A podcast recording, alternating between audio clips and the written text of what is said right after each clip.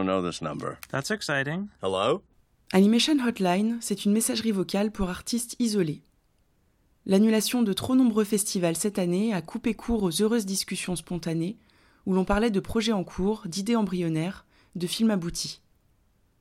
J'ai eu envie de prendre des nouvelles de ces esprits créatifs, tout en laissant la liberté de s'exprimer au moment opportun, sans pression de l'immédiateté. Feng Wei est née en Chine et pratique la peinture chinoise et calligraphie depuis son enfance. Elle étudie à l'École nationale supérieure des beaux-arts de Sichuan, puis part en France où elle intègre la poudrière. Son film Chronique du pont est présenté et récompensé dans de nombreux festivals. Elle réalise ensuite le délicat et impitoyable Banquet de la concubine, et depuis a co-réalisé le déroutant Grip avec Tender et travaillé sur de nombreux projets pour Foliascope et Folimage. Hey Clémence, c'est Fang. Bon voilà, on s'est vu à Zagreb, du coup je suis bien rentrée à Valence. Et bon ben on est encore euh, reparti pour le deuxième confinement. Donc là j'ai un peu de temps pour te raconter un peu euh, ma vie et ce que je fais. Donc euh, bon déjà j'ai compté ça fait ça fait 15 ans que je vis en France. J'ai fait mes études en Chine, ensuite en France à la poudrière. J'estime que je suis quelqu'un un peu coincée parfois. Quand je finis mon film, je trouve toujours un peu sage et, classique de certaines manières. En 2016, j'ai co-réalisé un court métrage avec un réalisateur estonien, Pretender, qui s'appelle Bird Flu. Donc le fait de co-réaliser un court métrage, ça m'a vraiment ouvert beaucoup de réflexions par rapport à comment s'inspirer, monter ses idées, faire une narration. On sortait plein d'idées qu'on veut raconter. On avait mis euh, toutes ces idées sans rien à voir dans une certaine ordre. On peut peut-être appeler ça le montage. Ce qui fait que c'est un film. Au départ, je croyais c'est juste pour m'amuser.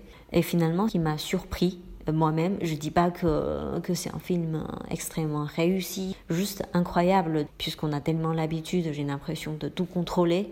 Et ensuite, euh, j'ai pas trop lancé des projets personnels. J'ai voulu euh, collaborer avec d'autres euh, réalisateurs, échanger un peu dans d'autres projets et d'autres manières de faire, d'autres réflexions.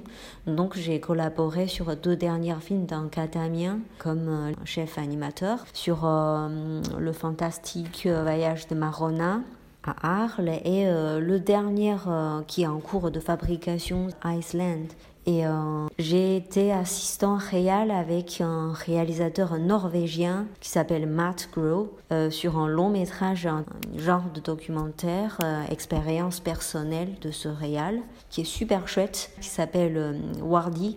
À l'époque, on l'appelait The Tower. C'était super intéressant aussi de travailler avec quelqu'un qui a jamais fait de film. Il soignait beaucoup son équipe et euh, avec son directeur artistique Rui, il est suédois, portugais, euh, vient de Mozambique.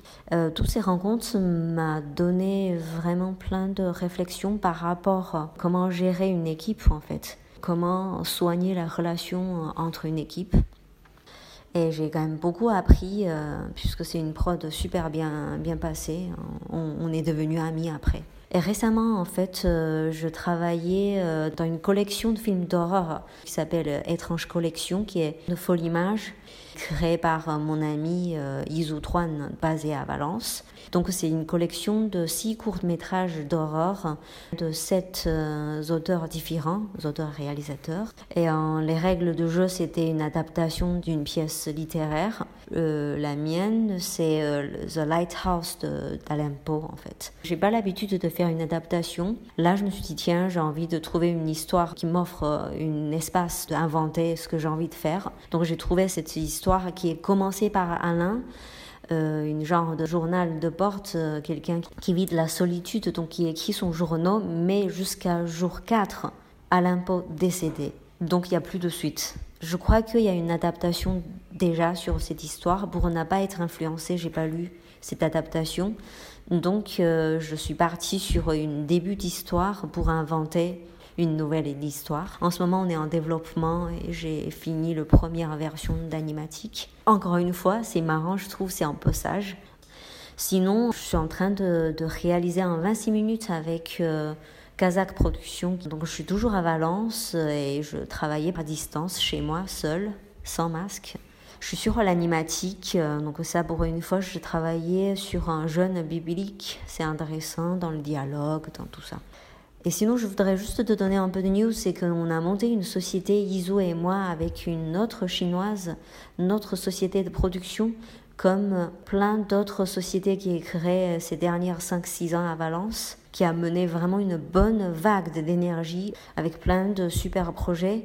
Donc nous, notre société Veilai Production, on a beaucoup de collaborations avec des sociétés étrangères, que ce soit en Chine, au Canada, euh, en Estonie, euh, aux États-Unis. Donc euh, on essaye d'aider aussi les amis pour monter leur court métrage. On a envie de produire notre court métrage.